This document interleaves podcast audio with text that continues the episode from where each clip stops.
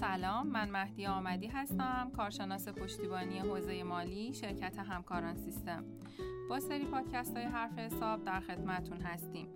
تو قسمت قبلی راجع به انواع حسابداری صحبت کردیم. دو نوع حسابداری مالی و حسابداری صنعتی رو توضیح دادیم. در این قسمت می‌خوایم راجع به حسابداری دولتی حسابداری مدیریت و حسابرسی صحبت بکنیم. نوع سوم حسابداری دولتی.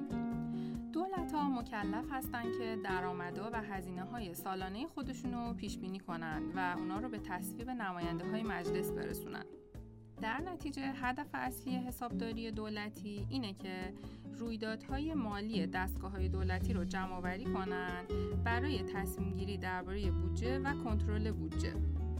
نوع چهارم حسابداری مدیریت مدیریت نیاز زیادی به یه سری از اطلاعات مثل بهای تمام شده محصولات و خدماتش، مقدار تولیدش، هزینه تولیدش و تجزیه و تحلیل این اطلاعات داره.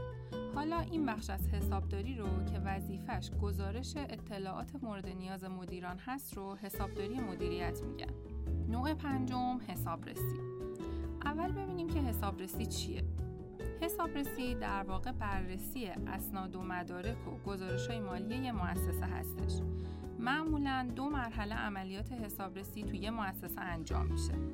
مرحله اول حسابرسی داخلیه که حسابرسای عضو مؤسسه انجامش میدن. مرحله دوم حسابرسی از طریق حسابرسای مستقل حرفه‌ایه که وابسته به مؤسسه نیستن. هدف از حسابرسی هم اظهار نظر راجع به صحت نسبی گزارش های مالی مؤسسه های اقتصادیه. تا این قسمت پنج نوع از انواع حسابداری رو بررسی کردیم. در بخش های بعدی راجع به اصول حسابداری صحبت می‌کنیم.